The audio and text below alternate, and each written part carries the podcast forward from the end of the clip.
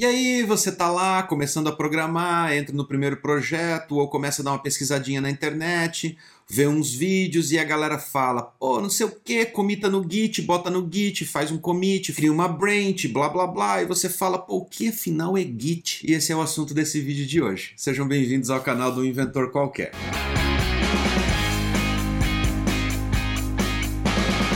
Git é um assunto recorrente, tanto nos grupos que falam sobre programação, quanto nos fóruns, nos vídeos, e todo mundo fala de Git. Mas quem está entrando na programação confunde duas coisas que são muito diferentes: o que é Git e o que é GitHub. Então, para a gente poder desmanchar esse emaranhado de termos Gits, a gente vai definir o que é cada um deles nesse vídeo. Para começar, Git não é um produto Git é uma plataforma que a gente utiliza para versionar código, ou seja, enquanto a gente está desenvolvendo, cada passo que a gente dá no desenvolvimento desse código, a gente versiona, a gente cria um estágio de recuperação desse arquivo. Então, a cada passo que você dá, você vai comitando, ou seja, você vai adicionando exatamente o estado do seu código naquele momento como um ponto de recuperação dentro de uma linha do tempo. Para isso, se você evoluiu o seu código e chegou num beco sem saída, você tem a possibilidade de dar um rollback, ou seja, voltar para o ponto aonde você começou aquelas modificações e iniciar de novo através de uma nova linha de raciocínio. Ou se você foi desenvolvendo uma versão nova, tudo funcionou bonitinho no seu computador e de repente você faz deploy para produção, ou seja, você publica o seu código lá no site oficial que você está trabalhando. E de repente lá em produção tudo dá pau. E aí o que você faz? Você sai tentando achar qual é o problema e corrigir o problema igual um desesperado, enquanto isso o site está fora do ar, cliente sem conseguir comprar, o seu chefe doido, todo mundo pirando? Não, você faz rollback. Dessa maneira você restaura o seu ambiente de produção, deixa todo mundo tranquilo com uma versão mais antiga, porém estável, enquanto você volta e corrige a parte do código que você desenvolveu e que causou o problema. Dessa maneira, você não causa prejuízo para a empresa e você consegue ver exatamente o que foi feito em cada etapa. Além, é claro, de você conseguir entender os processos de forma retroativa dentro do código. Ou seja, fizemos um deploy há um mês atrás e alguém não prestou atenção nos logs daquela aplicação. De repente, alguém percebe que algo está errado e que aquele problema começou a ocorrer exatamente na data daquele deploy. Você sabe que a data do deploy bate com o início dos problemas porque você compara as datas dos logs da aplicação, obviamente, com a data do commit, e você sabe exatamente quem fez a alteração no código, qual integrante da equipe fez a alteração. Dessa maneira, é muito mais fácil você chegar naquele integrante e perguntar: parceiro, lembra o que você fez? Você não precisa. Você pode ir direto no Git e você pode comparar os arquivos e ver quais foram as alterações executadas por aquele integrante. Até porque aquele integrante da equipe pode nem estar mais trabalhando na mesma empresa e aí você não tem nem para quem perguntar. O Git foi criado por Linus Torvalds. Sim, o mesmo cara que criou o kernel do sistema operacional Linux e ele foi desenvolvido durante o desenvolvimento do kernel do Linux. Naquela época existiam outros sistemas de versionamento que eram muito ineficientes e Linus Torvald ficou meio puto com o que tinha na mão e com o fato dele não conseguir controlar de forma adequada o versionamento dos códigos, além de problemas de performance, além de problemas de instabilidade e a própria usabilidade. Então, ele e a equipe de desenvolvedores que trabalhavam no kernel resolveram desenvolver um sistema de versionamento que fosse mais eficiente. Ele resolveu colocar o Git como uma plataforma também de código aberto, para que qualquer um pudesse usufruir de todo aquele trabalho que eles tiveram para desenvolver um sistema de versionamento que fosse realmente eficiente. Dessa maneira, vários produtos foram criados em cima do Git. Se você quiser, você pode entrar lá diretamente no site oficial, que é o git-scm.com. Lá dentro desse site você consegue baixar os códigos fontes do Git, inclusive você consegue baixar o servidor Git e criar o seu próprio servidor interno. Apesar de eu não recomendar isso. Por quê? Uma das principais vantagens de você utilizar o Git em produtos é você ter a redundância, a garantia de que se algo acontecer, o seu código está salvo, está replicado em mais de um disco, em mais de um servidor.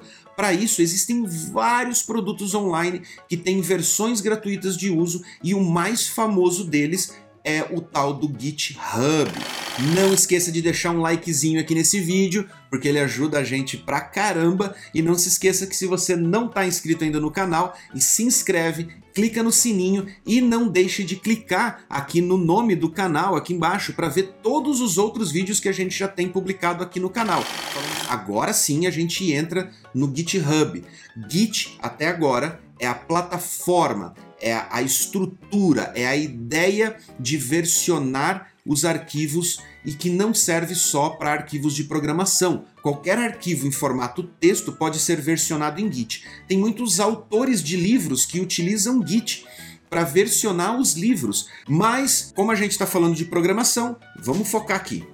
O GitHub é o mais famoso deles e ele oferece planos gratuitos de utilização, assim como o Bitbucket, assim como uma série de outros servidores ou provedores de soluções Git. O GitHub tem a versão free e a versão paga. Mas o GitHub ficou famoso e é um dos mais utilizados hoje porque ele estimula a criação de projetos open source e a integração do GitHub com outras plataformas, como o gerenciador de pacotes NPM e muitos outros, também facilita a publicação desses projetos open source ou dessas bibliotecas para serem utilizadas pelas linguagens de programação. Uma coisa que você não pode esquecer é que o fato de ter o nome GitHub representa exatamente isso. O GitHub é um produto que foi desenvolvido em cima do protocolo ou da plataforma Git. Por isso ele leva esse nome, porque ele utiliza a tecnologia Git. Então, baixando um servidor direto lá no site oficial do Git Open Source, ou utilizando o GitHub, ou Bitbucket, ou Google Code, ou qualquer outra plataforma que utilize Git, você vai ter basicamente a mesma interface e quando você for utilizar os comandos do Git como add, commit, push, branch e tudo mais, você vai estar tá utilizando basicamente o mesmo cliente do Git, aquele cliente open source que você instala, tanto no Windows quanto no Linux, quanto em macOS, não importa. Você vai estar tá utilizando uma interface padrão que segue os mesmos princípios. Algumas plataformas até desenvolvem algumas funcionalidades bem específicas que você consegue customizar, mas em suma, todas as plataformas que utilizam Git são compatíveis com o client do Git original, do Git open source, e você vai conseguir utilizar elas da mesma forma, fazendo com que você consiga migrar de uma para outra se você precisar, sem você ter nenhum impacto muito drástico. Além disso, o GitHub também é utilizado como portfólio para programadores. Em outro vídeo eu já falei sobre como utilizar o GitHub para você conseguir emprego ou para você conseguir mostrar o seu potencial como desenvolvedor, mesmo sendo um desenvolvedor júnior, e conseguir um emprego sem que você precise, por exemplo, passar por um estágio. Mas o GitHub tem fins comerciais, mesmo oferecendo planos gratuitos. Diferente do Git, que é código aberto, o GitHub é um produto e visa, obviamente, ter lucro, tanto que foi adquirido pela Microsoft há algum tempo atrás e hoje é mantido pela maior empresa de tecnologia do planeta. A diferença básica entre você ter o seu próprio servidor de Git e você ter uma conta no GitHub é que o GitHub replica todos os dados e os seus códigos em vários servidores e gerencia esses servidores. No caso de você ter o seu próprio servidor de Git e por azar o HD desse servidor queimar, você vai perder tudo, inclusive o histórico. Já se você utiliza um Bitbucket ou um GitHub da vida, eles cuidam do gerenciamento e da redundância desses dados e garantem que as suas informações vão estar salvas.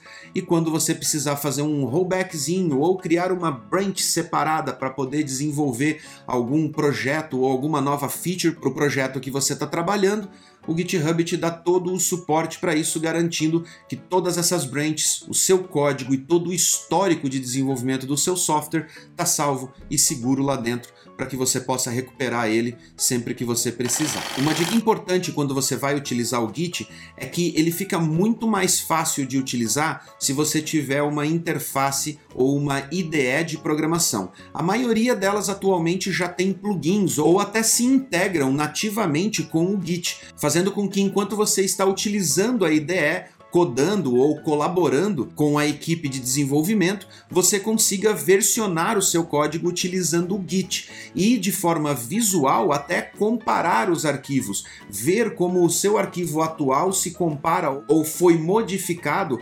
comparado com versões anteriores comitadas dentro do Git. Dessa forma, você consegue agilizar e se tornar mais produtivo quando você está codando ou quando você está tentando entender um código que foi desenvolvido por outro desenvolvedor, por exemplo. Então, não deixe de utilizar as facilidades da vida de programador. As IDEs são sim muito úteis e te dão produtividade. Por isso, tente escolher uma, experimente várias delas antes, mas tente escolher uma que se adeque melhor ou que torne a sua vida mais fácil e mais produtiva como desenvolvedor. Se você quiser saber mais a respeito de Git, GitHub, como por exemplo para gerenciar projetos open source ou para montar o seu currículo, deixe um comentário aqui embaixo no vídeo que eu vou preparar um vídeo especial para você para te ajudar a buscar essa oportunidade de mercado que você tanto procura. Eu vou deixar dois vídeos aqui para vocês, para vocês não saírem do nosso canal e mais uma vez eu agradeço de coração e a gente se vê no próximo vídeo.